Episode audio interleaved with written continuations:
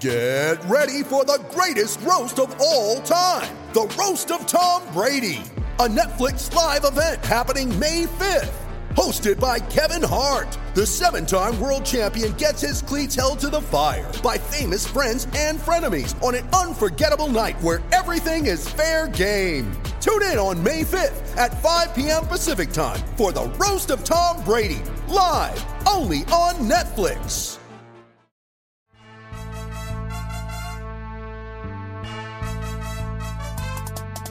Welcome to Andy Staples on 3. Happy Wednesday. That's right. It's the day we make our picks. The biggest games of the week. There's some big ones too. USC Notre Dame, Washington, Oregon. Very special guest picker, T Bob Hebert, former LSU center, current radio, podcast, television, you name it, host. Love when the offensive linemen hit it big. But first, we have an absolute treat one of the best and funniest players in America, Terrion Arnold, Alabama cornerback. You saw him last week going viral talking about getting chewed out by Nick Saban. That barely scratches the surface. This dude is hilarious and he is happy to explain to you everything that is going on in the field, including all the trash talk. So, as Alabama prepares to face Arkansas this weekend, we sit down with Terrion Arnold. Terrion you've become the guy, the, the go to guy to talk about Alabama football. Like, how much trust is required to be that guy? Because I know if you say sort of the wrong thing, that you don't do any more interviews. No, you don't do no more. You, I would but, say, but you've gotten away with a lot. I have. I would say, like, just from talking to Josh, talking to Alex, kind of go up there and I kind of take Coach Saban approach, like from doing interviews now to having to do other interviews. Like you got to think about it as an interviewer and as a person who's recording it or fans who's watching it. They don't want to hear you get up there and just say the typical thing, like, "Man, you know, we had a good game. Uh, I was able to go out there and execute. We were able to make plays. We work on this." No, they want you to talk about the game, talk about in detail, walk them through, make them feel like they were there. And uh, just a person kind of growing up my my granddad, he was kind of like a I said he was kind of like he did, but now my granddad kind of like a storyteller. Yeah, and I've always been one of those guys. Like you, you know, when you go to family reunions or you around your friends and stuff, when you hear stories about people, it make you excited. And like my teammates always say, man, yeah, Terrion, you're gonna be the guy. When, when they make a documentary or they or they make something on this team, yeah, you definitely gonna be the guy who they following around. So. Oh, exactly. So was, you, was your grandfather the guy at any family gathering? Like everybody would just be gathered around him oh, listening. Man. man, like my granddad, it would be him. He obviously he'd bless the food, and then when it just came to like stories, it, it would actually be his brother, my uncle Andre. My uncle Andre, like you know how it is at family functions, man. People they drinking and stuff. When they when he kind of get that drink in him, did you not, man? Ne- next thing you know, he get the man. Your granddad was this. I remember this. I remember this, and it just be like, I, I was the type of person I'd be like, yeah, tell me more. Like I'm, I'm, I'm, intrigued to hear it. Like I'm one of those people. So like when people, my granddad always told me just uh, kind of like how I say in the Bible, be quick to listen and slow to speak. So I mean, the reason why I'm able to tell or uh, I think it's sell during the media is because I listen a lot and really observe a lot. Well, and and you do take us behind the curtain a little bit, but you don't give away anything that's a state yeah. secret. Like like when you okay, so you go you went viral last week for talking about getting yelled at by Coach Saban. Yes, sir. But you didn't say. You were very careful not to say what he said. Exactly. so, exactly. But that is an experience because, like, we all see it on TV, and we just wonder, like, what is that like when you are that guy? Like, when, when in that moment, did you have any like? Do you even think that, oh my God, millions of people are watching me get chewed out by this man, or or is it, I just need to time up the blitz on the motion better? No clue. It was literally just I need to time up the blitz on the motion better because I'm thinking about it in my head. Obviously, it's a game going on while it's a game being played. If I time up that blitz on the motion, I get the sack. We get off the field on third down. They don't keep driving. They don't get a field goal. So just thinking about things like that, playing the game inside your head, and I honestly like it. It comes in practice. Like most people don't understand. Like Coach Saban, like he is a character. Like the guy is funny. Like he's a funny guy. So like I mean, people would look at it like, oh, he was getting chewed out, he was getting yelled at nine out of ten in practice, he'd chew you out he'll yell at you, then he'll make a joke out of it. So I mean, like I said, you should be worried when he's not saying something to you. We'll be right back with more from Terrion Arnold, but first, a word from Bird Dogs. That's right, Bird Dogs is the place for shorts, pants, joggers that help you live a life of maximum efficiency. That's right. Fart Garfunkels, Dorito Corleones. That's right. The underwear is built right in and it feels like it was made just for you. It also feels like you're going commando in any situation. I've got the Stephen Jobs. Those are pants that look better than any pair of chinos that I own. And oh, yeah, that liner's built right in. So I'm in a professional work setting and nobody even realizes I'm going commando. That's an advantage for me. It's not just the pants, though. Bird Dogs now taking care of your torso as well. Got the Fidel Bass Pro Polo on right now. They make you look good, they make you feel good, and they make you live a life of maximum efficiency. Birddogs.com slash staples. That promo code gets you a free Hydro Flask style bottle with your first order. Birddogs.com slash staples. Load up shorts for the bar, for the restaurant, pants for work, workout shorts, polos. They got it all. Birddogs.com, promo code staples. Well, you're you're a corner, so you get the full Nick Saban experience. Because I've always said, you know, people people say, you know, the the DB's coach at Alabama is really Nick Saban. But I always feel like watching you guys practice, he's more like the GA who works with the DBs. Oh, he like worked. he's throwing you interceptions and well, he don't throw no more because I mean he had shoulder surgery, so that's true. He don't really throw. But uh, as far as watching it, like I mean, yesterday going out our breaks, come on three, get out the break, get out the break three. All right, it'll be like, uh, like people would say, um, punt, like during punt when we do that period, Kool Aid is the punt returner, so they'd be down there. I don't know what they'd be talking about, but he'd just be down there. I mean, laughing it up, laughing it up, and then Kool Aid would be like, "Oh man, coach, they're, they're your son, man. What you gonna do with your son?" Or I tell Kool Aid like, "Man, uh, go go to your dad, man. You know, you know, Coach Saban, your dad. And like when we make those kind of jokes with him, because obviously, like they said before we came, it was Pat Surtain. Before mm-hmm. him, it was Minkah. And just having that type of relationship with him, I, I feel like he he kind of does look at himself like that. I won't say like a father, but like a godfather kind of. Minkah's teammates would say that that they their personalities were exactly alike. Like both of them are kind of obsessive. Like uh, I I wish I remember. It was one of the D linemen was explaining that like we had a we were doing interviews and people had their cell phones on the table to to record, and he's like he took it and made it like slightly off center, and he's like yeah. if you had this in front of Minkah or Coach Saban, they would fix it for you. Yeah. Like they would make it look perfect. Like, are, are you in Kool Aid like him, or is it See, Not necessarily. Look, I'm glad you asked that question. I can explain it to you. The one who was like Coach Saban the most, as far as being a perfectionist, as far as not laughing, very, very serious, Caleb Downs. Okay. Now the people who get Coach Saban going, bring out the personality in them, me and Kool-Aid. Like before game, when it comes time before game, because Caleb is my roommate. So that's my Lank brother right there. There you go. Lank, baby. Oh, we, we're gonna talk about Lank too. We have a lot. I have Lank questions. So yeah, but but so so that right there, uh, and Jay Mill too. Speaking about Jay Mill, like Jay Mill, he bring it out of Coach Saban too. And uh obviously we started the Lank thing in practice. Like I, I told him yesterday in practice, I'm, I'm here to Lank you, boy. You know, he, he completed it. He go he, completed the pass. Told my like that. So, but back to what I was saying, like Coach Saban, the uh, one who is most like him and similar to him would definitely be Caleb Downs. Kool Aid and I, we bring the personality out of him. Malachi, he's kind of like Malachi is the leader of the group. Like Malachi don't get too high, he don't get too low. He just chill, like almost like the person who the chaperone. Like he'd just be like, what these guys doing? Like he just chill. So you, you know you have to worry if Malachi gets upset or exactly. And, and Malachi, like it would say, practice Malachi versus game day Malachi, whole different person. I kid you not. Before the game, we coming out there as we're walking out. Uh, Ainias was actually stretching. He's stretching. Malachi walk bomb. Mm. We're gonna see what you want. We're gonna see what Coach Saban want. We're gonna find out what Coach Saban want tonight. First play of the game, man. Malachi blocking. We gonna see what he want. I'm like, man. I'm, like, I'm like, just give me the call, man. You, you, you can do all that. Give me the call. So I mean, when I say like a guy who literally gets people going, like Malachi has grown as far as leadership and maturity, and I wish people really knew how great of a job he's done. Like you can honestly say when you come here and you show up, as far as being a leader, like you can't have any bad days. People gonna point the finger at you because I know like sometimes he'll tell me like, "Man, T, hurry up, man, jog to the ball." Next play, he don't jog to the ball. I'm, hey, Kyle, you just told me you jog to the ball.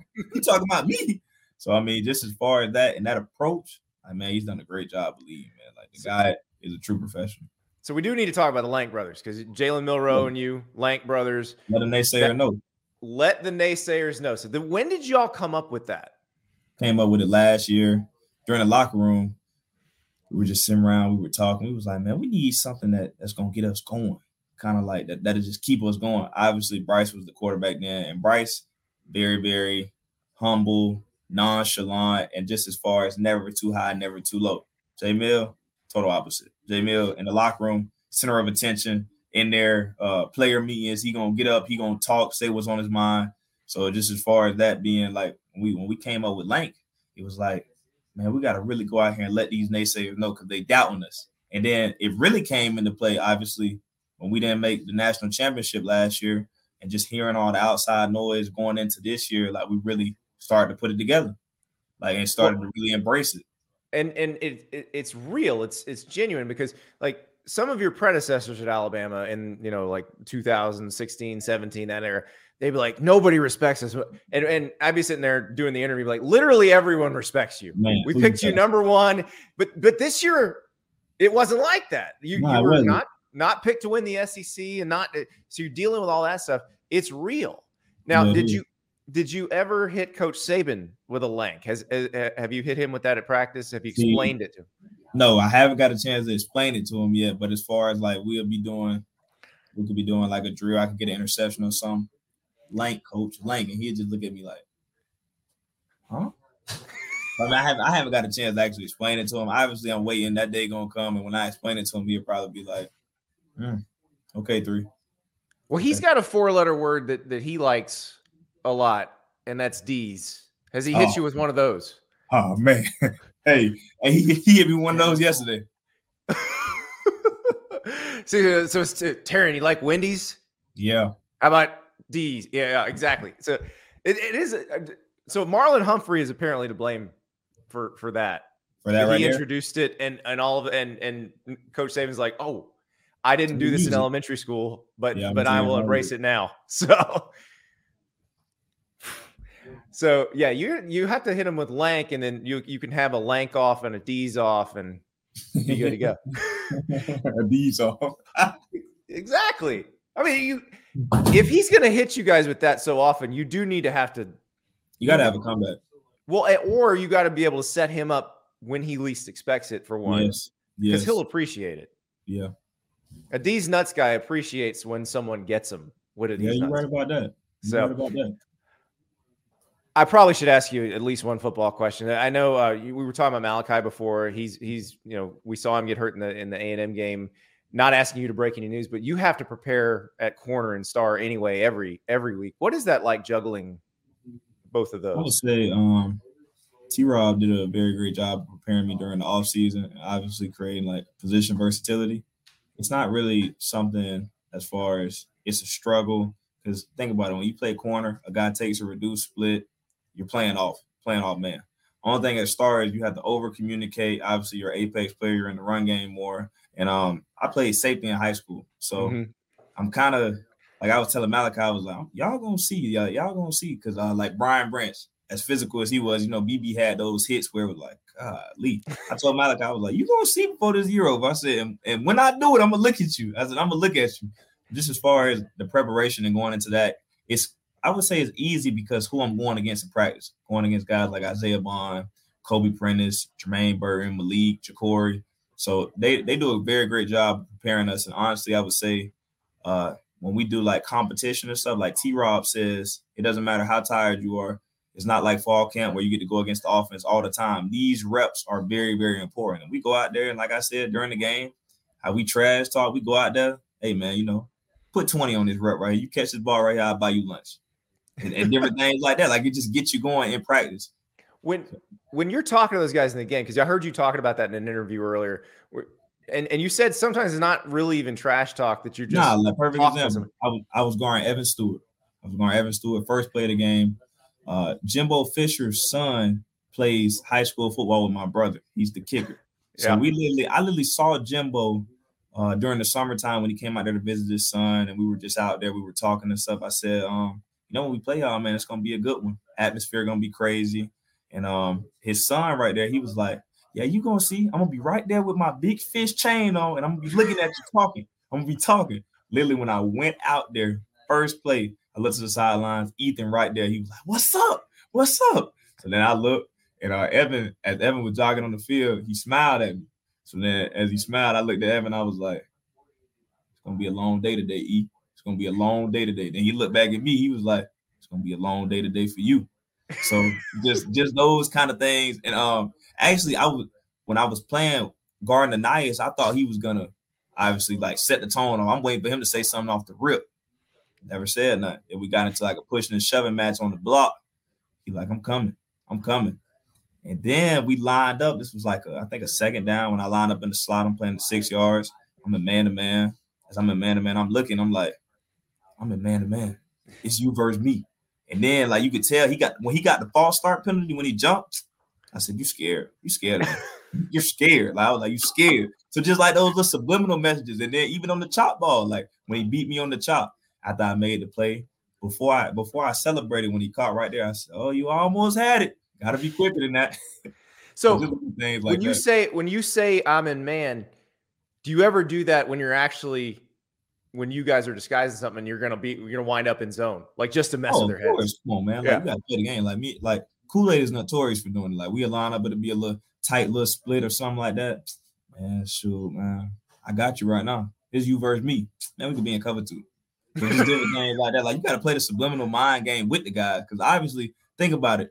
When you in man to man and they know you in man to man, then it could be problems. Like you don't worry about what the receiver done. You worry about what that offensive coordinator up there seeing because they see every rep. Oh yeah, oh yeah. Uh, speaking of that, speaking of offense, I gotta ask. I saw your interception against Ole Miss. I saw the spin move. Do you ever talk to Coach Saban? Do you ever show him what Travis Hunter does at Colorado and be like, listen? Man, I told him that it's, it's crazy you said. It. I literally told him uh Kendrick Law when he got hurt, um, not got got hurt, but when he was out versus the USF game, I'm, I'm the backup on kickoff return. I told him, I said, hey, I'm going to maximize my opportunity. If they kick this ball to me, I'm bringing the ball out. I had told everybody that. So when I lined up back there, everybody that stood up, they like, oh, he great to bring it out. Man, I went like this. I when I seen him running down, I looked at Jacory. I like, oh, man, I ain't bringing it out. So then I told him, I said, if they kick this ball to me, I said, no matter what, I said, I'm bringing this out for real. I'm bringing this out for real. And I said, I'm ready to make the play. I'm, I'm ready to make a big play in the game. T Rob looked at me right before he said, go crib it. I'm get ready to. So then we break it down. We'll break it down on uh, like pack because we are packed together in special teams. I said we ain't breaking it down on that. We breaking it down on score. I said score on three, one, two, three, score. So when we run out there, we t- we actually call return right. I kind of feel like me playing offense, going to a smaller school in high school, I just resorted back to my way. We, we ran we ran return right. I seen the opening. I, I ran return left. so, I mean, just things like that. Like I tell Coach Saban, I was like, man, Coach, I feel like I'm the most dynamic player on the team with the ball in my hands. It would be honest. But you got to think about how he how he sees it. He's a defensive specialist, and mm-hmm. as they would say, you got a lot of guys who are six foot one, six foot two, 190 pounds who can play receiver. You don't have many guys who can line up and stop those kind of guys. So, well, and and there's a lot of NFL GMs that would would say the same thing. We, yes, uh, we, have all seen the salary scale, so right about that.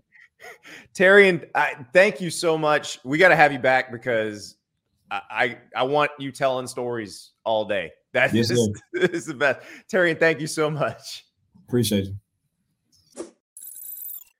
That is Terrion Arnold, who has a great future in any documentary about Alabama football. He's going to work in television if he wants to, but he's going to have a while because he's one of the best corners in the country right now he's going to be one of the best corners in the NFL when he gets there. Just a delight. And hopefully, we'll be having him back on throughout the season because he is a ton of fun. Right now, you ready? Showtime. On May 3rd, summer starts with The Fall Guy. Let's do it later. Let's drink a spicy margarita. Make some bad decisions. Yes. Audiences are falling in love with the most entertaining film of the year. Fall guy. Fall guy. Fall guy. That's what the poster said. See Ryan Gosling and Emily Blunt in the movie critics say exists to make you happy. Trying to make it out? Nope. Because I don't either. It's not what I'm into right now. What are you into? Talking. Yeah. The Fall Guy. Only in theaters May 3rd. Rated PG-13. Now we got to get to our picks, though. We'll, eh, we'll be picking that Alabama Arkansas game. All these lines are brought to you by FanDuel. That's right. FanDuel.com slash staples is where you go to sign up. And when you do, your first $5 in bets you place, you get $200 in guaranteed bonus bets. That's fanduel.com slash staples. It is America's best sports book. They got lines on everything. If they're playing it, if it's got a ball, if it's got a racket, if it's a race, FanDuel will let you put action on it. And there's a ton of really interesting college football lines this weekend. We talked about them on Sunday. We're about to really break them down, see where we like the spreads, the totals. Of course, we're picking the Iowa total. We pick the Iowa total every week, but this time we're picking that Iowa point spread as well. They're at Wisconsin. Wisconsin, a nine and a half point favorite with a 36 total. So fanduel.com slash staples, $5 in bets gets you $200 in guaranteed bonus bets. Let's get playing because there's a lot of action this weekend. So sign up now, fanduel.com slash staples. We are joined now by T Bob Hebert. You can hear him on 104.5 FM in Baton Rouge, ESPN Radio. Also on the Snaps podcast with our pal Aaron Murray, the former Georgia quarterback, going live every day on YouTube now. And uh Andy, there is uh because I am the SEC town bicycle and everybody gets a ride. Um on Stadium, me and AJ McCarron now do a daily show uh 1 to 2 p.m. So you can find that on YouTube or if you get Stadium in your cable package. Although AJ literally signed with the Bengals the day before we were supposed to start the show.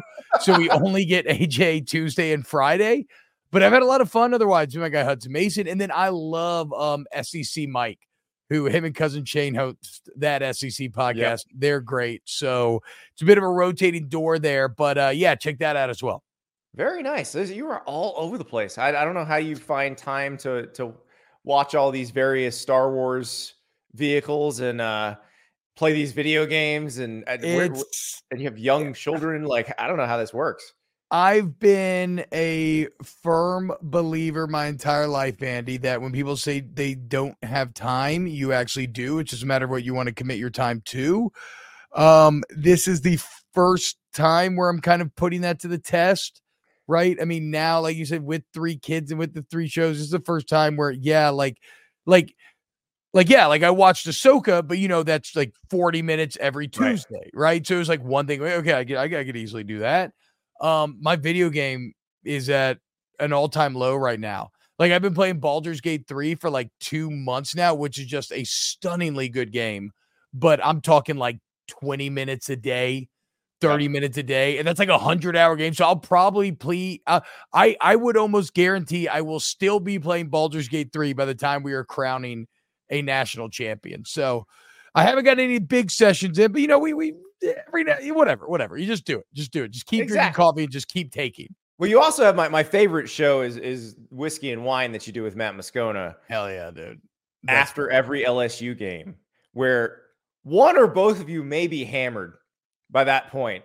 And yeah, it's especially no, good after an LSU loss. I, I have yeah. to say, I know it's pain, painful for you, but I, I, I did enjoy it. And we'll talk about this when we talk about Auburn LSU when we pick that game. But you on snaps the other day mentioned something, Aaron, and, and it was, I think you were getting a dig in at the Georgia fans, but you were basically saying how much you enjoy getting to feel again. Yes. As an yeah. LSU fan, because LSU yeah. lets you experience a wide range of emotions every single game. It's um it's something that I used to attack Alabama fans with. It was kind of like, you know, these takes evolve over years and you refine them and chisel away and find the the heart of the take. Um, and so it used to be Alabama, right? I used to say, you know, LSU is Greece, right? Sometimes there's beautiful art and passion and success, and other times there's just like complete economic collapse whereas alabama was gray and unfeeling the the the ussr of college football and and and and so a lot of that is still true but but it's even it's become even more dumbed down i've, I've realized even through this season and and and really one of the things that jumped out at me i was doing a hit with uh hester and bobby carpenter I'm serious. And I was asking Bobby about the Ohio State Notre Dame game. And I was like, dude, that had to feel incredible, right? Like, what a game. That's awesome. And he basically said, no, he hated it.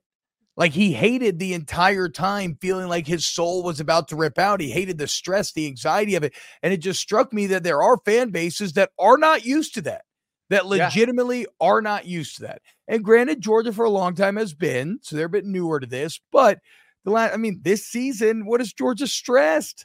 A few minutes at Auburn, like, and, and so it made me realize, no, I, I, and, and it's less about anybody else. It's more about just me personally. I love that feeling. I love Star Wars. I love Lord of the Rings. I love video games. I love entertainment. I love creativity. I love art. Nothing on earth makes me feel the same way that a live college football game does in which you have a rooting interest. It is insane the emotional ups and downs that you will feel, the depths of despair, the heights of joy. And so, yeah, as you get older, I think you start to appreciate more and more things that make you feel something when you're passively consuming it.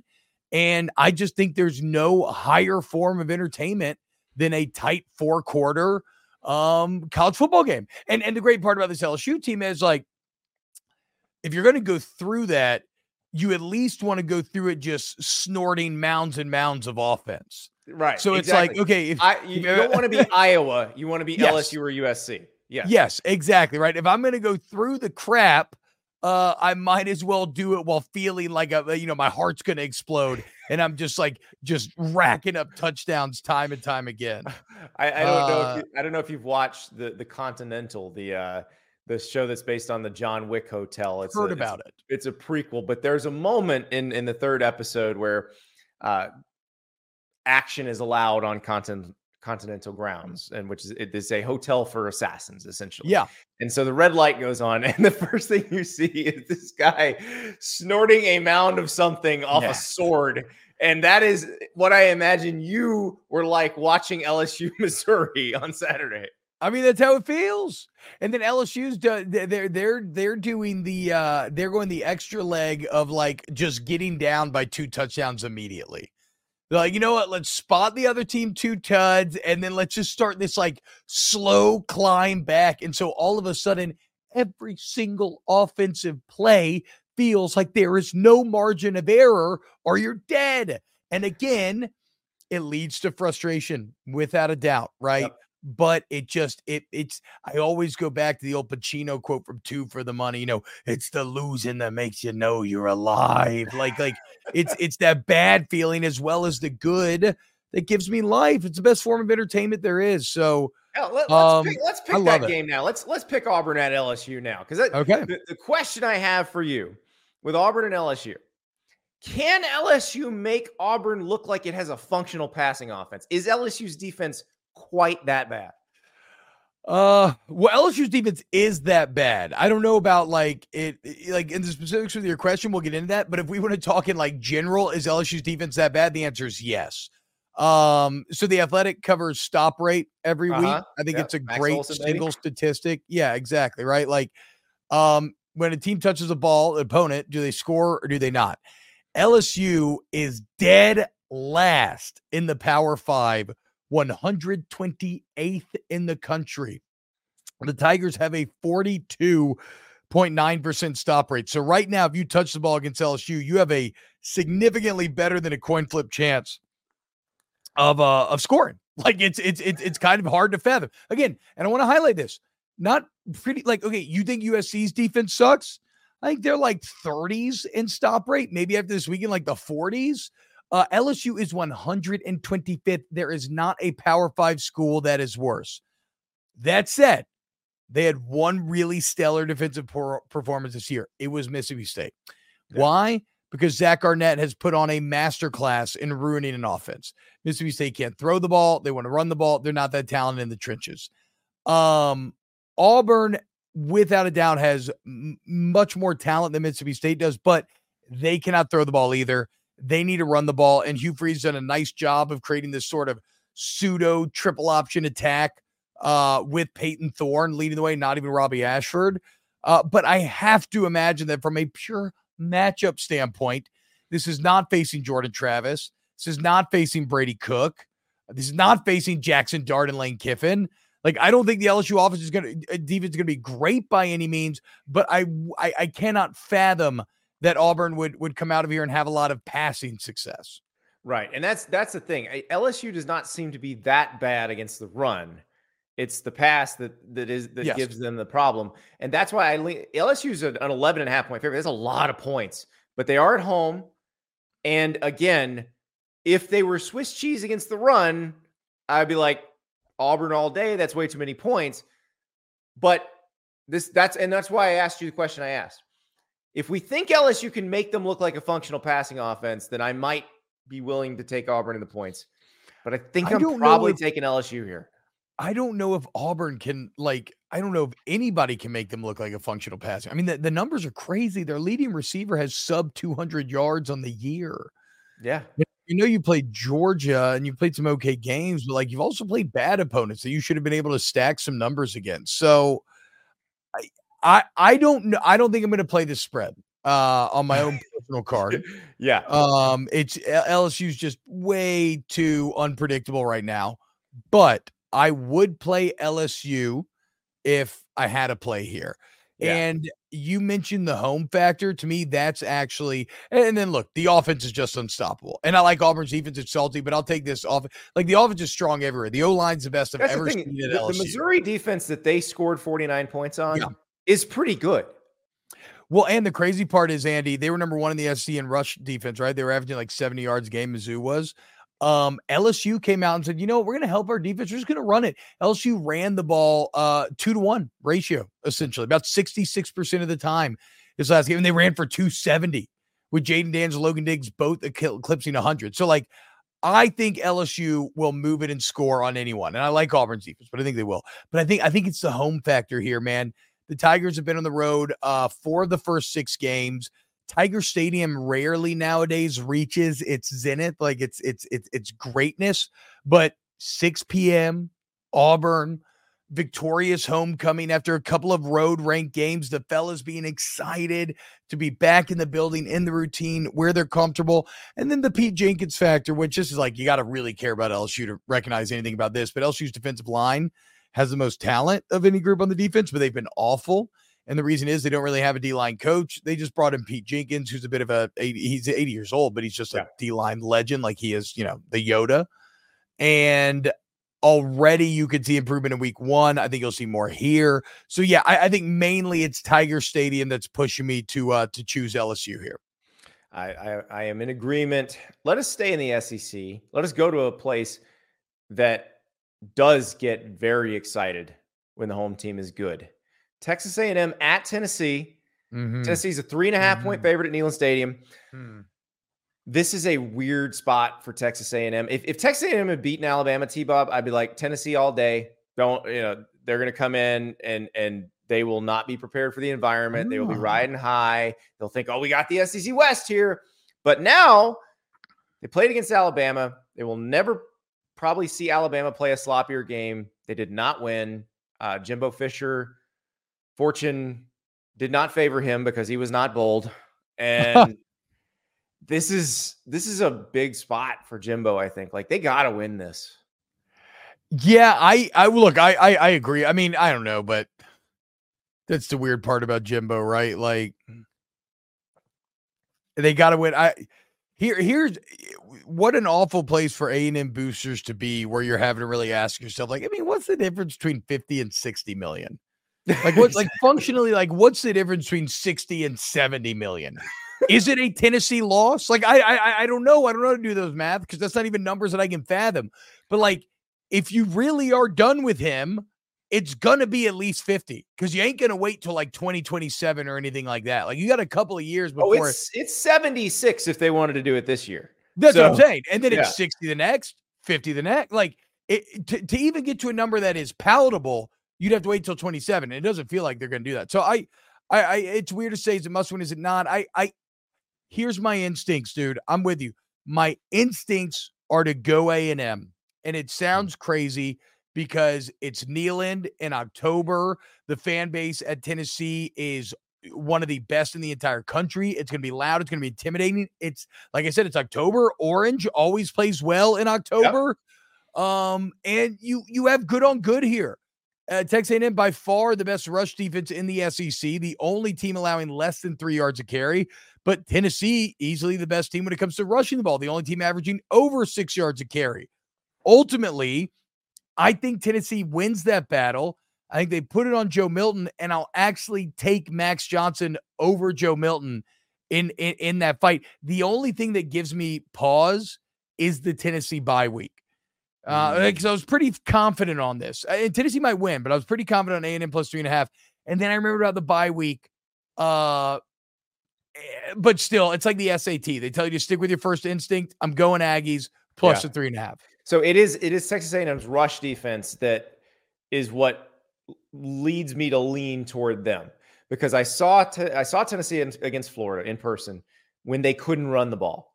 Mm-hmm. Exactly. If you can't if they can't run the ball, their offense does not function the way it's supposed to function. And that's the issue. Against South Carolina, they kept running into these third and fives and they were getting it on the ground every single time. And they Yeah. they dominated South Carolina. So that is that that's really where it's at is can Tennessee stop them on the ground? If they can, they're going to win this game. If they can't, Tennessee's going to Tennessee's going to run through them and score a bunch of points and and that'll be that'll be that. But yeah, I I mean, it's the same thing with Hendon Hooker, and even even with Hendon Hooker last year, who was awesome and much more capable than Joe Milton of beating you. But like, if you could stop that Tennessee rushing tech, the Heupel system starts to just kind of crumble a bit. And after you know, I know sack yardage counts against rushing, which is dumb as hell. We all agree.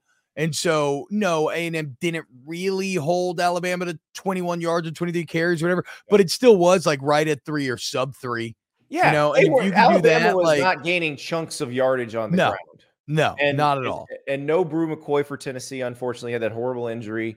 You know that that's a Who I forgot about that. Devastating loss in terms of leadership and and and really the blo- the downfield blocking as well. That that would spring plays for longer when they throw underneath.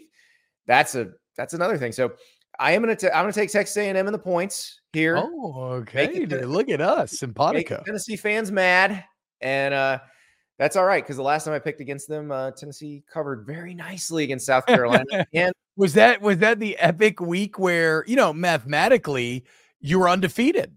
no, no, my undefeated week, I actually picked the Vols to cover oh, Florida. okay. There you go. That was that's perfection, T Bob. We Yeah, like look, look. I always say it in gambling. Really, you're supposed to end up right at 50%, and they win because the odds are right under, right? So I don't care if you win every game or lose every game. I'm just as impressed because Exactly. mathematically it- it's, It's not just as hard. It's, Well, it's and- just as hard either way. Your guys killed me last week. I would have been six and two on that Uh. graphic last week, except uh, Major Burns didn't realize you're supposed to go down on that interception, so you just Hey. run the clock out. The cover was never in doubt, you know? Uh, Tigers on the road. All Oh, right. man. Let us go to 3:30 Eastern time, 12:30 local in Seattle on the shores of Lake Washington. Yes. The biggest game of the week. Oregon at Washington. Mhm. Washington's a two and a half point favorite. Essentially, they're saying this is a pick 'em if you if you played at a neutral site. I I love this game, T Bob, because It's going to be these so are great. two these are two teams that everybody talks about the amount of points they're putting up, but both of them are actually built pretty nicely along the line of scrimmage too. Yeah, and and what I love is the the, the Pac-12 has big this has been this big anticipatory conversation the entire year, right? Mhm. Um, we got little teasers, little undercard fights, like a Colorado, Oregon, a Colorado USC that we cared about because the names were big, but we knew Colorado was never really one of the the the the, the true powers, right? And we had some nice Wazoo Oregon State battles in there, so the undercard was great in the Pac-12 this year.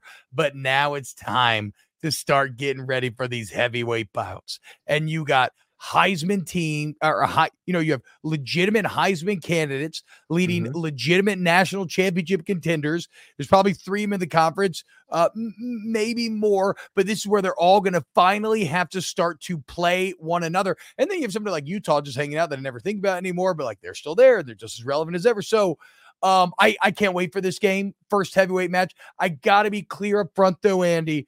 This is a uh, this is a heart and soul pick for me. I love the Huskies. I love a giant lefty with a rocket arm. I love the color combination. They've been my heart and soul team all year long. I picked them to win the uh, the, the the Pac-12. I believe in Penix power. I, I you know they're the only team I want to say to win in Eugene in the last like 20 games or something that Oregon's Yep. played at home, and now they get him at Washington. Beautiful unis. Uh, Uh, a beautiful style of play from Washington, a beautiful setting, as you mentioned. And I love Kalen DeBoer. You know what I like? And you're seeing this out of Lance Leipold as well at Kansas is at a time when everybody wants to go sexy coordinator, which does work. Like, I think Dan Lanning's awesome. Great job at Oregon, completely changed the attitude and everything. But Kalen DeBoer won three nat three championships on the NAIA level. He won four championships on the GPAC level. I think that translates because I don't care if you're on that level, you're still emerging on top. You're still figuring out how to beat your peers and win the big games. And he, they went 11 and 2 last year. So, Mhm. yes, no doubt this is a hard pick. It's a blind pick for me. Um, but I am I am rolling with uh with the Huskies here over the Ducks in Washington. I love it because I am on the other side of this. I have been picking. Oregon to win this league since the offseason. Basically, when I saw what they were adding through the portal, I said, Dan Lanning has made notes about what they needed to do better. And he is taking care of all of these things that they need to take care of. Uh, they, they are better on the line of scrimmage. They are better in the pass rush. They are better in the secondary. This is a better defensive team because they were humiliated by Oregon State in the last game of the season when Oregon State just kept Yeah. running the ball and came back. They lost to Washington in a game where Bo Nix got hurt at a very inconvenient time. Oh, But I think right. they could've- forgot about the Nix they coulda won that That's a good game. Yeah. So I think this is going to be a great game. I, I don't I don't think anybody's blowing anybody out. I think both these teams are really good. Now, what I what, what excites me about this game, T Bob, over like Oklahoma, Texas last week, I think Oklahoma and Texas are going to play again for the Big 12 title. And as Yeah. exciting as that game was, we're going to see it again in Jerry World. The Pac 12 is so deep and so difficult. It's a very good point. I don't know that we'll see this again. This It's a may be very it. good point. It's a So- very good point.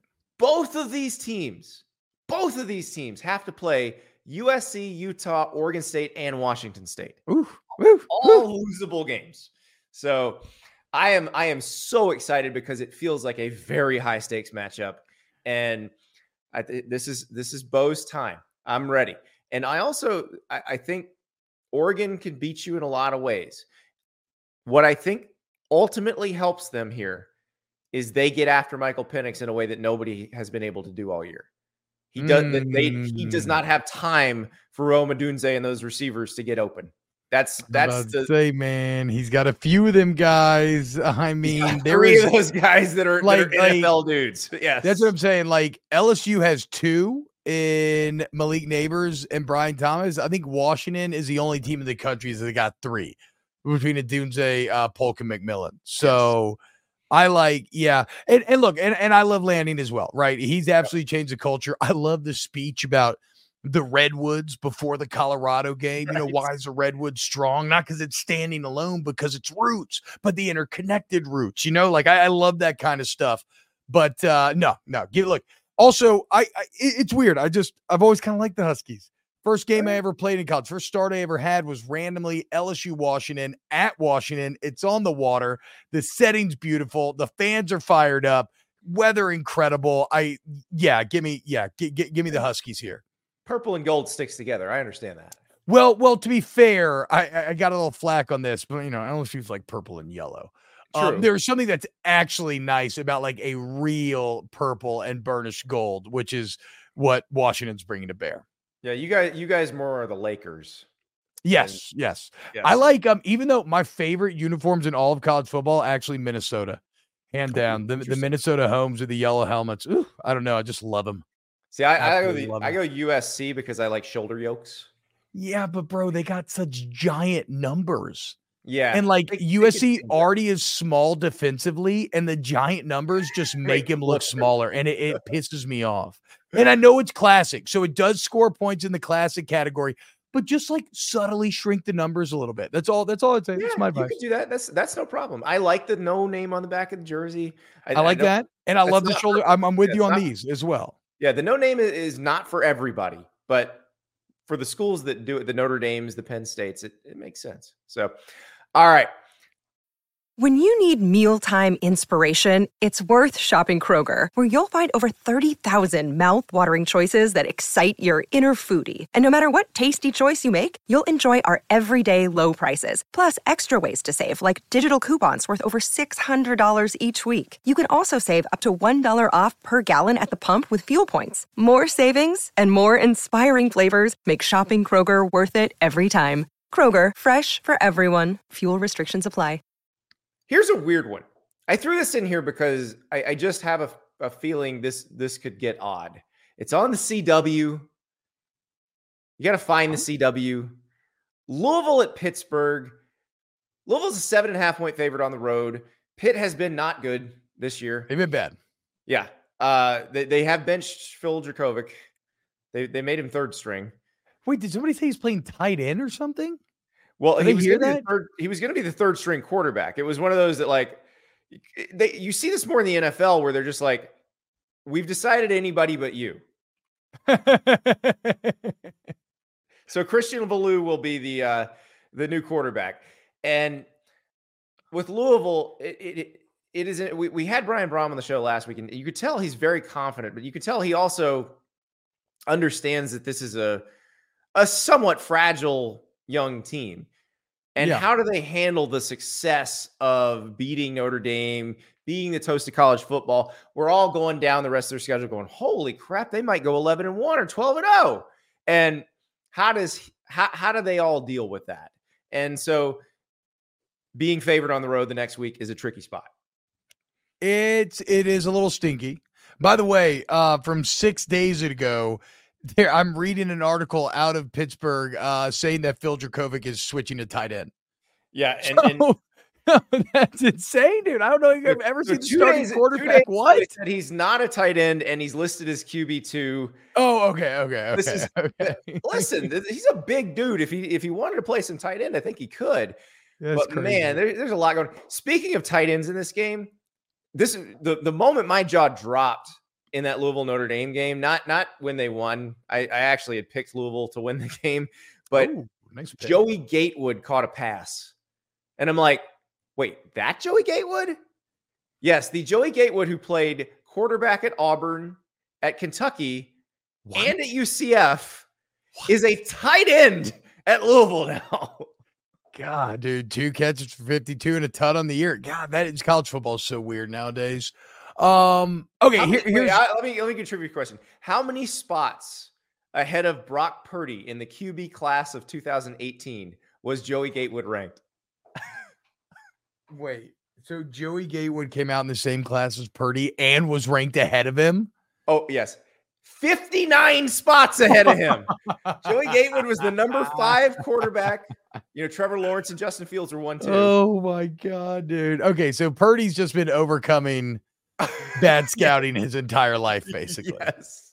Uh, Yeah. Also, it makes you think like, what was Max uh, or not Max? Uh, Matt Matt Campbell maybe should have struck while the iron was hot, and he had Breece Oh, Hall and Brock Purdy. 100%. I mean, ugh, kind because of fallen apart there since. Yeah, and and every every time I watch the 49ers play, I'm more and more convinced it was all Brock Purdy. Yeah, yeah, and Breece, Hall's Hall- Breece. Hall was good too. Like, yeah, but- yeah, he was. he no, I, I, I, I agree. I read the other day Matt Campbell had uh, uh, uh he got offered by the Lions, yeah, and I think he turned it down. Yeah, That's and great. they hired Dan Campbell, and it worked out pretty well for them. So and they're, they're great now. All right, all right, all right. Focus in, focus yeah, in. Um, we can we can focus. We don't have to break down too much the X's and O's. This I'm going to take Louisville. I trust Jeff Brohm. Yeah, That's really all I'm saying here is I trust. Jeff Brohm, but I think this is a very tricky spot for the Cardinals, and I would not be surprised if I'm wrong. I know that no quotes are ever actually real, and we never know if people actually said them.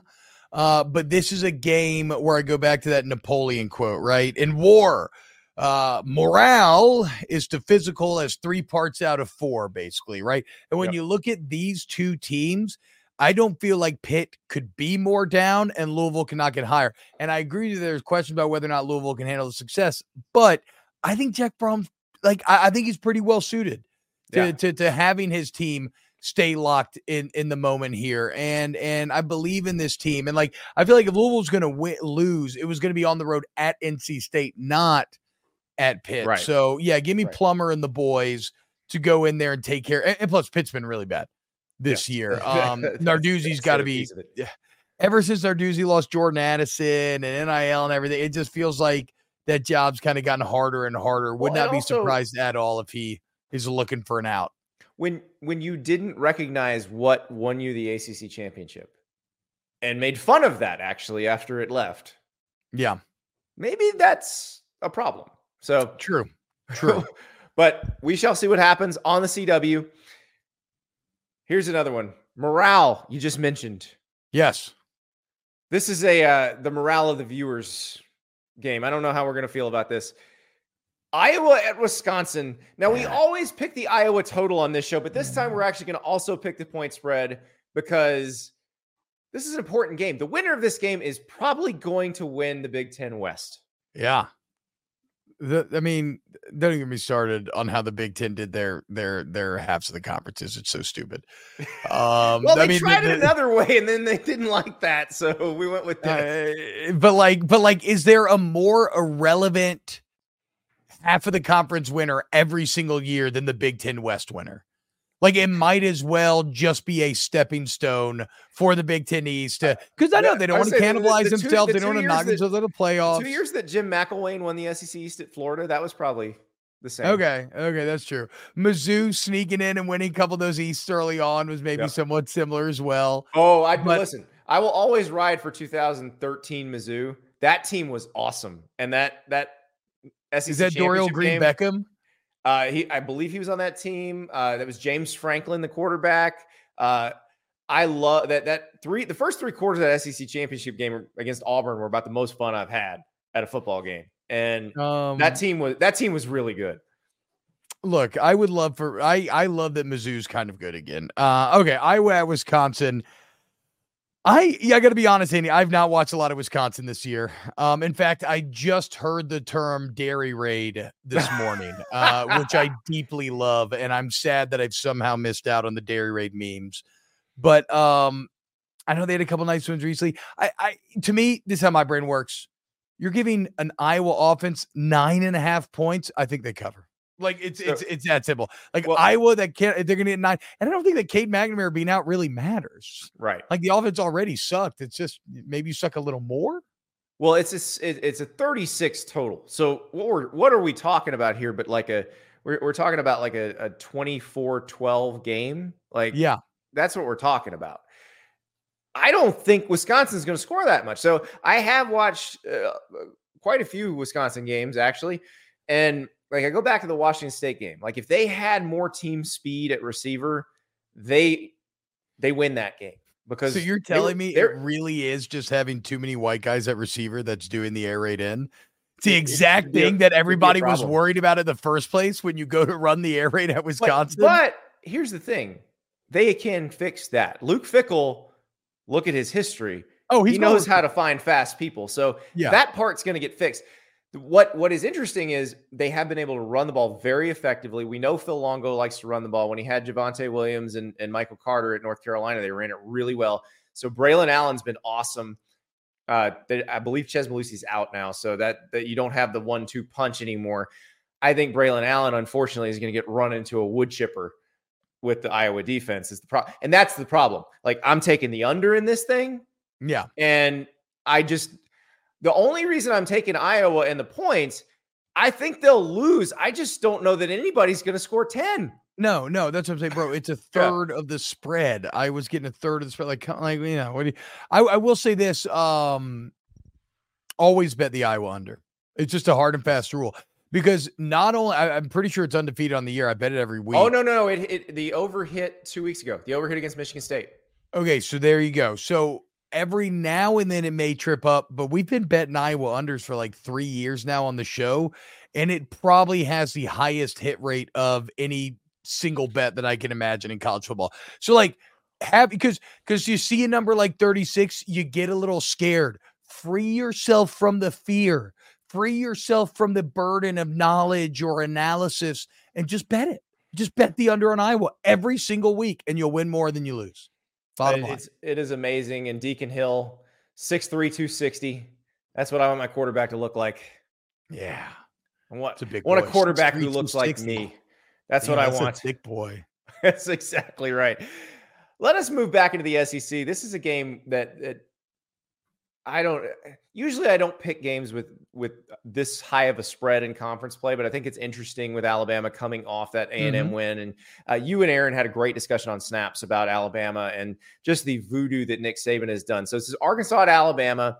Alabama's a 19 and a half point favorite. I'm getting a little worried about Sam Pittman, even though I I just like the guy. I don't want anything bad to happen to him Everybody I- likes him.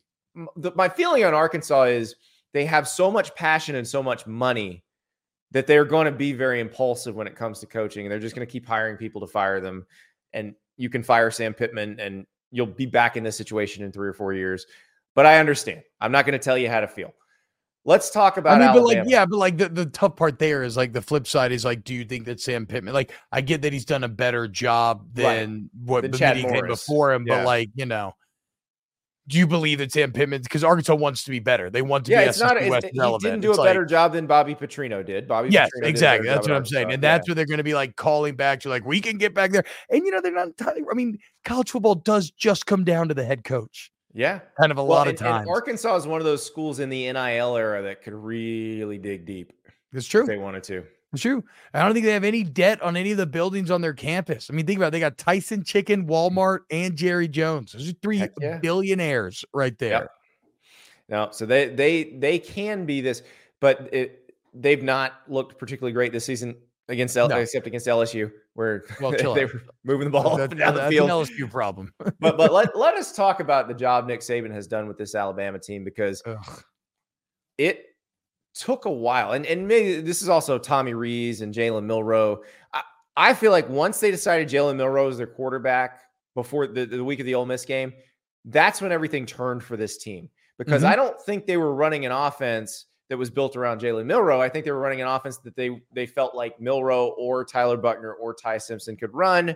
Then they play U- USF. They're like, see, other quarterback parents, Yeah. it doesn't work out. Stop calling. We're going with number four.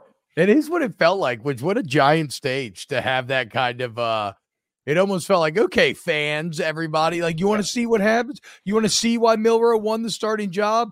Here you go. But Yeah. I think you nailed it, right? We just talked about freeing yourself from the burden of analysis when it comes to the Iowa under.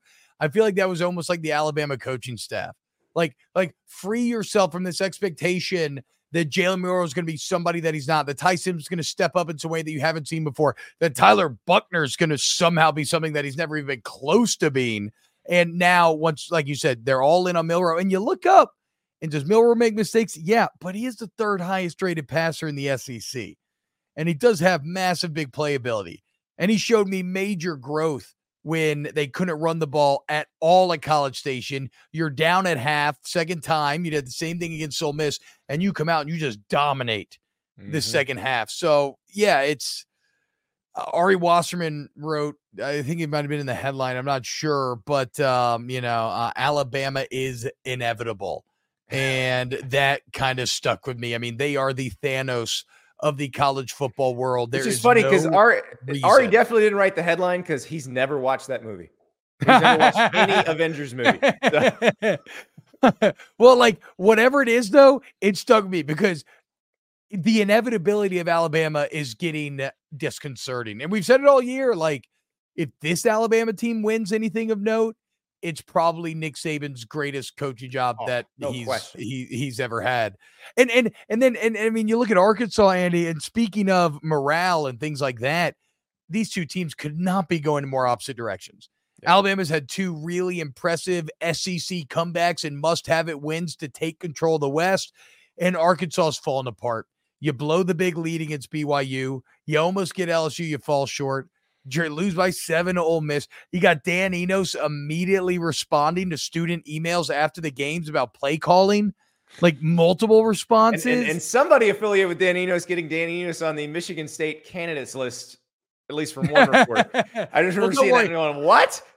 Don't What? worry. uh, LSU defensive coordinator Matt House is also on that list. yeah. so you got some you got some agents working overtime right now but um yeah i just i the alabama defense is gonna give kj and enos a ton of problems.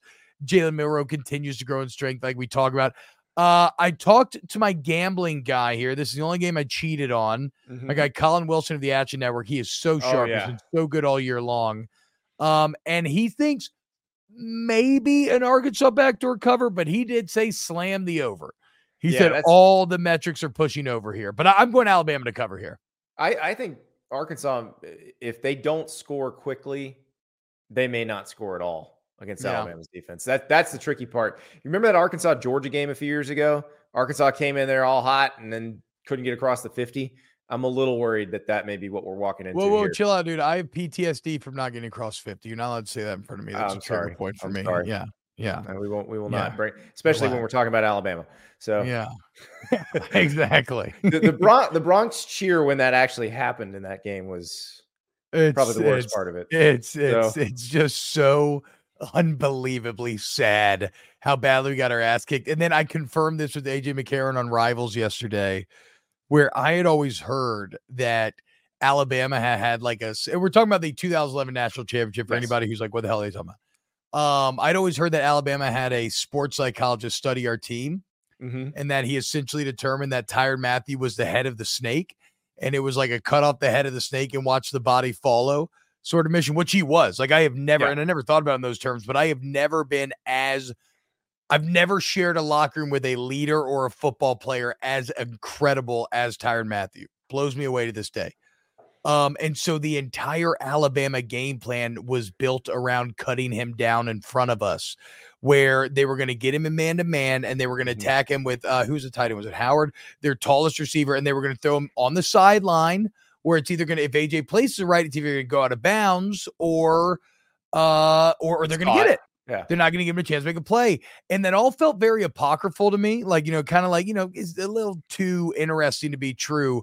But no, McCarron literally yesterday just confirmed everything that I said. Wow. And then I'm like, and you know what we did? We practiced the option for two weeks. We did 15 practices of just different versions of the option and full tackle scrimmages. It's just insane the difference between Saban So- and Miles getting ready for that natty. Knowing a little bit about how how Nick Saban handled the mental architecture of that team, I think that because they have multiple mental guys, I think that's Yes. called Gandalf was was the one who did that one. So, so we actually, I know who you're talking about. The wizard. Lo- He's from name- Michigan his State. Lonnie Rosen is his name. Yeah. Yes. Shout out the doc. He was an old uh, Vietnam medical man. And um, he taught me when I was younger because LSU actually brought him as well. We never went as deep with it. Like Yeah. Saban does like military special forces, focusing on the moment, not being result oriented, all that sort of stuff. We never went that deep. But you know, I may have um had some anger problems in my day. I may have punched a few holes in my freshman dorm. Um and I worked I worked with the doc about about anger management and and learning to control your anger rather than it controlling you. And yeah, Gandalf is correct, not just in look, but that man's got some deep, deep wisdom. Well, it's uh, he he may need to come into Lexington. Well, for I I will take Alabama to cover in this game. I, want to make sure everybody knows. We'll throw that on the graphic, and I'll be wrong, and it'll be great. Uh, but let let's let's move on to Lexington, Kentucky, Missouri at Kentucky, and I'm going to play this. We played it on yesterday's show. This is Mark Stoops on his call-in show on Monday night. And then we got to go do it. you know, the other side of that, the, the you know, the the other side, if you want to do that, it's blame, complain, deny, or make excuses, and we're not going to do that. You know, it is what it is, and uh, you know, fans have that right. I, I give it to them. It, you know, I just encourage them to donate more because that's what those teams are doing. And and uh, in uh, yeah, I can promise you in Georgia, they they bought some pretty good players. You're allowed to these days, and uh, we could use some help. That's what they look like. You know what I mean? When you have 85 of them. So so uh, I encourage uh, anybody that's disgruntled to to pony up some more.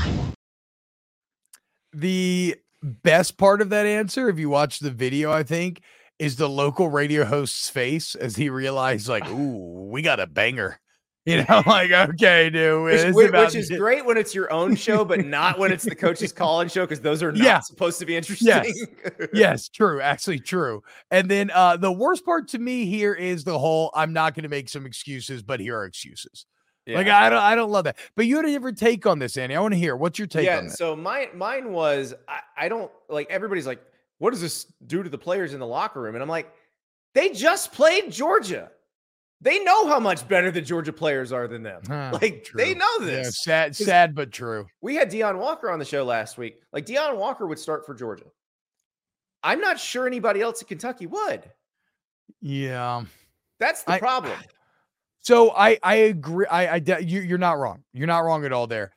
I think the only issue could be like let let's say and you never know with head coaches, right? Because everybody lies. You never know if Right. a team actually likes their head coach or not. If they like Mar Stoops, then you're right. No big deal. Yeah. It is what it is. We keep moving.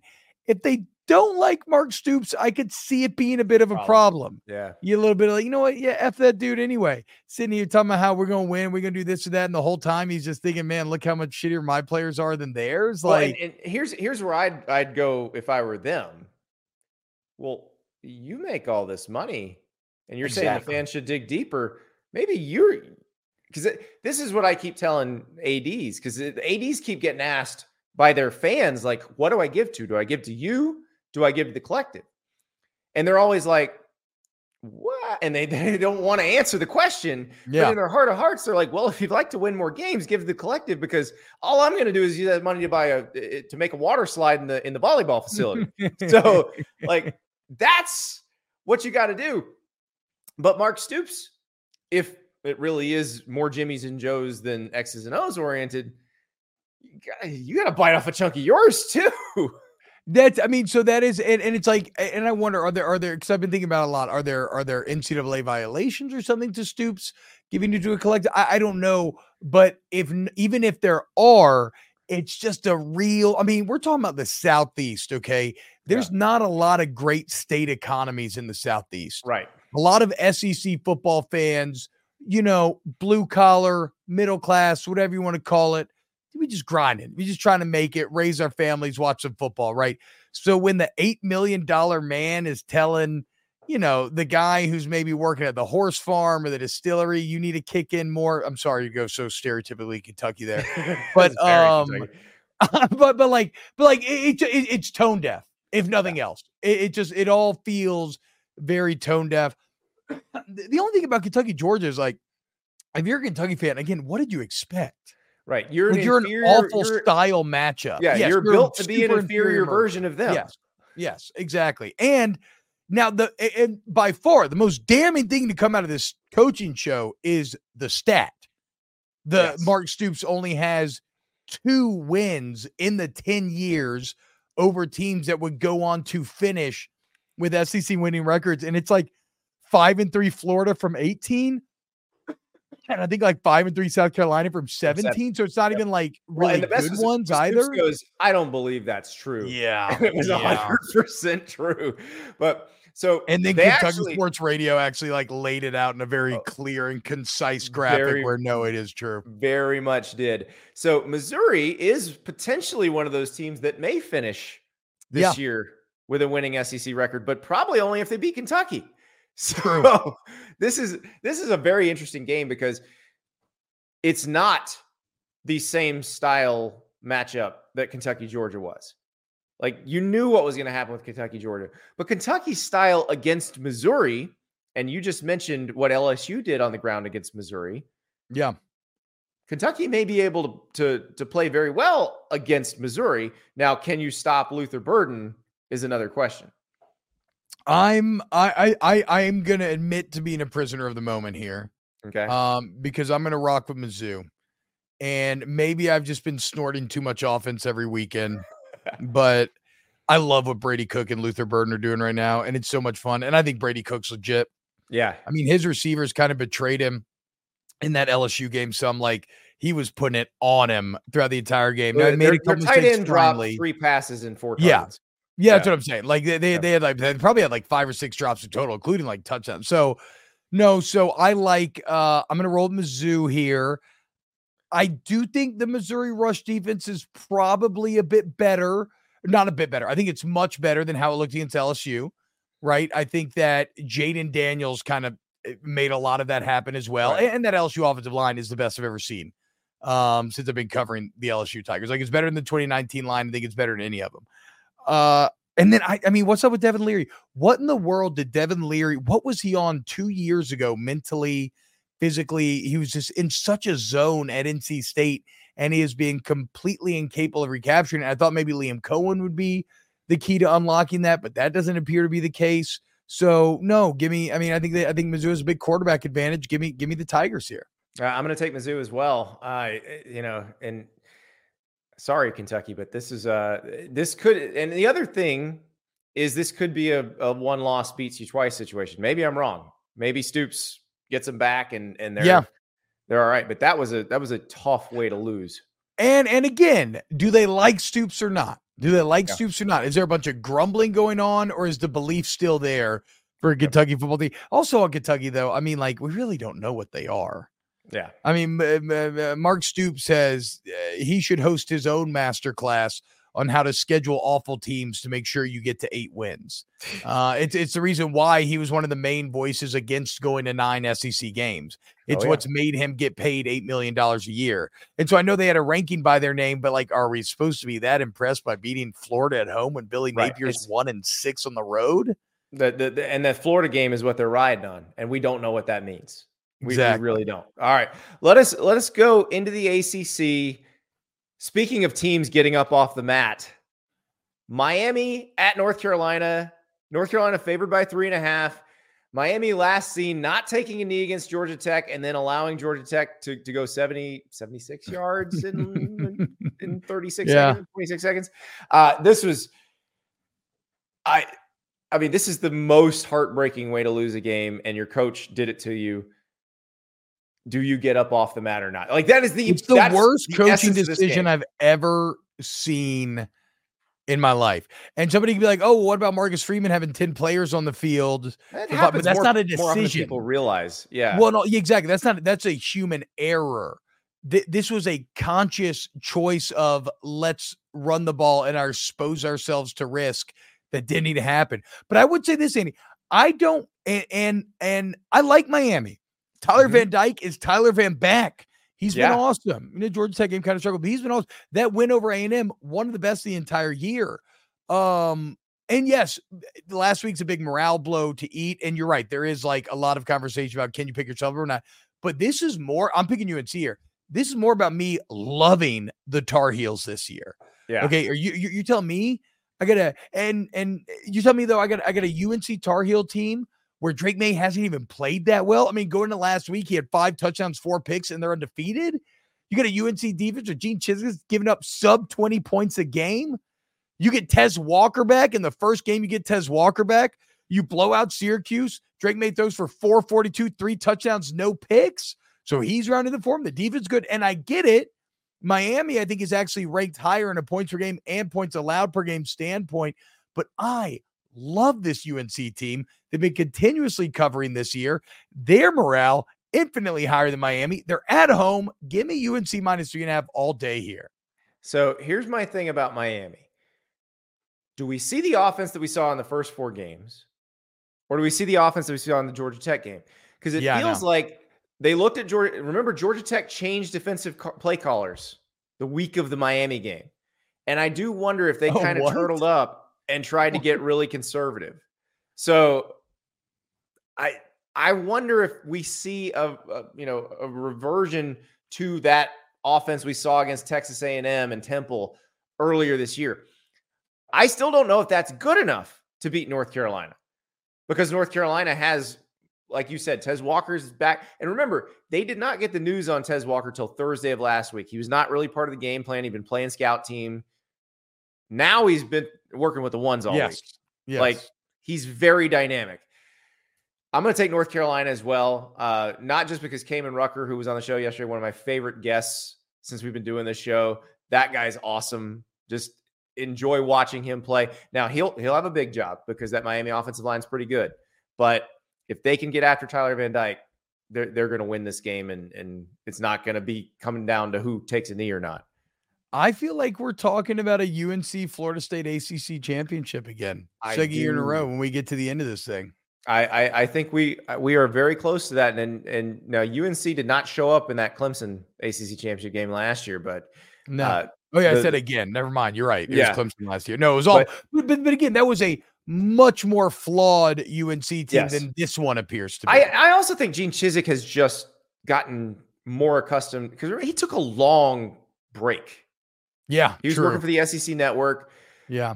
Football changed so much from a day to day standpoint and from an X's and O's standpoint since he'd been gone, even that it probably takes a little while to get get back in the flow. And it does seem like they are so much better on defense this year. And it's not just that uh, you know they brought in players like Amari Burney, but that I think a lot of it is he's just better at calling it because he's more used to how how the game looks today. So This Yeah, is a I- I- team that allowed 40 points in the fourth quarter alone last year to App State. Like, oh, and now oh, they're that- giving up sub 20 a game. That's and they won. I mean, that's the craziest game I've ever seen in my life. It was one of those that kept moving down the priorities on TVs, and I had to keep moving it. yeah, to the top. yeah, yeah. All right, last one. We've kept T Bob way too long, but of course, USC at Notre Dame. I know Yes. when this line came out, and it hasn't really moved. Notre Dame's a two and a half point favorite. When this line came out, it was like, okay, interesting, because Notre Dame just lost to Louisville. Mhm. Uh, did not look, you know, very dynamic against Duke. Ohio State held them to 14. How are they going to outscore USC? And I think the answer, T Bob, might be that this is Vegas telling us that USC hasn't actually played a decent defense yet. No, no, no. I, I, I mean, a thousand percent. No, Andy. I so so okay. So first off, um, I think these are two teams both coming in that have a bit of reason to be exhausted. Uh, Notre Dame more so, right? Notre Dame starts in Ireland. They have the Mhm. game in Raleigh with the giant rain delays. They have to go on the road back to back weeks and quality ranked opponents. Well, excuse me, no. First, they have the four quarter battle Yeah. with Ohio State that comes down to last play. Then they go on the road to Duke, comes down to last play. They find a way to win. Then they're on the road again, another ranked opponent, Louisville, and now they got USC. Notre Dame has reason to be exhausted, but they're going home. Now you got a USC that's coming off a super tense triple OT win.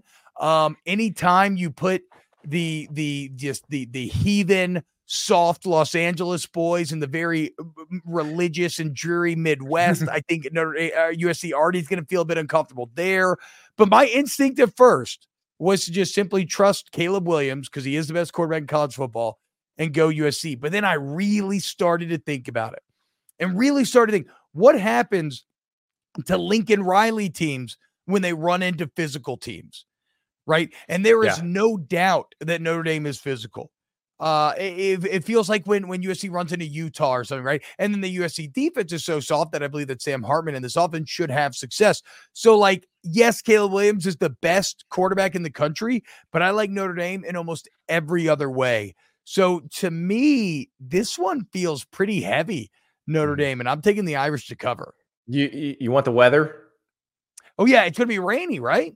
55 high, 49 low, boy, rain all day. no way. Should be tapering off by kickoff, but will be wet and That's the most anti LA Yes. weather experience that you could possibly imagine. Did you see the hilarious video of old boy with the uh with the chemical sprayer, the bug sprayer just kind of piddling waters on the returners? Exactly. Exactly. This is this is what we this is what we got. So But here's this the problem with that. Here's the problem with that. For those that don't know, USC's at practice, they're catching punts, and a guy Yeah. has a freaking Orkin bug sprayer out there, and he's just like spraying water at the turner's face. And they actually fumbled a few of them, which I'm like, Yeah. come on. But beyond that, you're in Los Angeles, the literal mecca for fake rain machines. Exactly. Call Will Ferrell. Go to the studio next door. Go get a fake rain machine and return punts. Get anything more effective than just spitting at the player. Like I was, I was shocked that they don't have just some sort of movie making rain machine on call. I mean, you're They're talking not in about the Big Ten school- yet, T Bob. Look, They don't have that kind George of dough. Lucas, George Lucas went to USC Film School. Steven Spielberg. you tell me one of them can't give you a rain machine? That that was wild to me. Absolutely wild. Oh, I, I love it. I, I love it. It- it- This is. I am curious to see if Notre Dame's offense looks more dynamic against USC's defense. I suspect that what we've seen is a a factor of Ohio State has a very good defense. Yeah. Duke has an incredible defense and and very well schemed. Louisville well, I don't know how good Louisville is defensively, but that game was in the worst possible spot for Notre Dame because Yeah. you're on the road, you're at night again. You've got USC next week, but this this would be the time.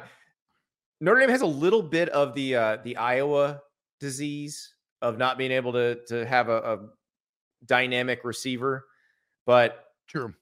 if Jaden think Greathouse is. Yeah, if think they're Jaden gonna Great uh, if Jaden Greathouse can play a little more than he did, like he was hurt in the Duke game, uh, he's he's uh, was back somewhat for Louisville, but you know if he can play a little bit, I think they're going to be all right. I am also going to take Notre Dame in this one to cover because, yeah, I I think Sam Hartman's going to have himself a day against against that defense, and you're right. Estime is going to have a day too. Yeah, they might just run them. They might just run it because that's that Arizona with that little that toss. The only time they stopped that toss was the last two point conversion. It's so wild that Alex Grinch and this USC defense is that much better. I mean, they brought in talent, they brought in all conference guys, they bring in a guy like Bear Alexander, Lucas, all of them, Cobb, and it Yep. just just It's has not really translated at all. tell, and that tells you it's schematic. It's not. Yeah. it's not personnel. So Also, though, you also personnel wise, you cannot have a Mike linebacker that is 6'6, 200 pounds. Just No. can't happen.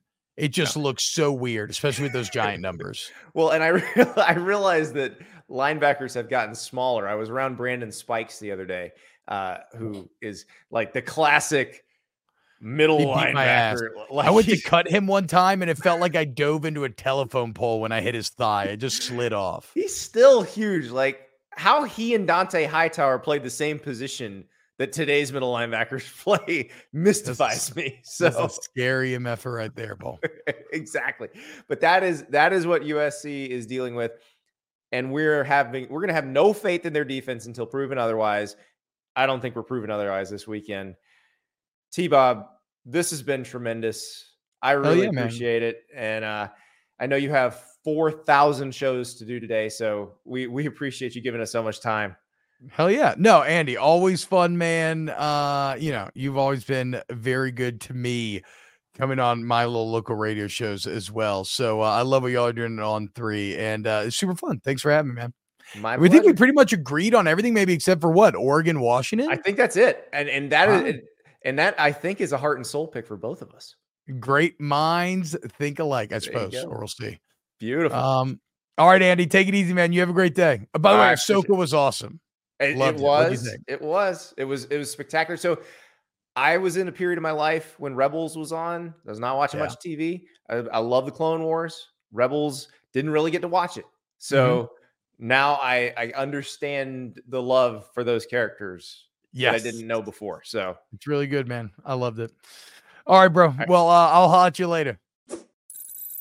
That's it for the show. Thank you to Terrion Arnold. Thank you to T Bob Hebert. That was a lot of fun. I am very, very excited. We're in the middle of the, the 49 straight days of football. We got games tonight. We got games tomorrow. We got games Friday. Coach Prime's playing against Stanford on Friday. And then, of course, Saturday, we got it all, especially that Oregon Washington game in Seattle. We will go deep, deep inside that game on Thursday's show. I cannot wait. I'll talk to you tomorrow.